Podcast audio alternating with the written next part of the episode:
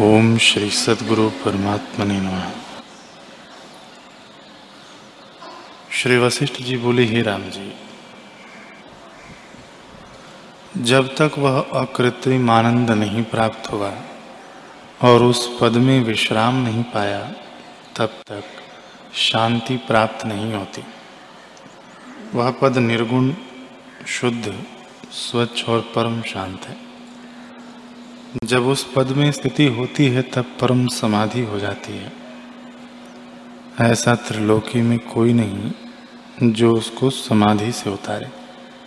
जैसे चित्र की मूर्ति होती है, वैसे ही उसकी अवस्था होती है। उसकी सब चेष्टा इच्छा से रहित होती है। जैसे पंख से रहित पर्वत स्थिर होता है, वैसे ही मन संकल्प विकल्प से रहित हो जाता है और शांत पद को प्राप्त होता है। हे राम जी, जिसके मन में संसार का अभाव हुआ है, वह शांत पद को प्राप्त होता है। जब तक वासना से युक्त है, तब तक मन है।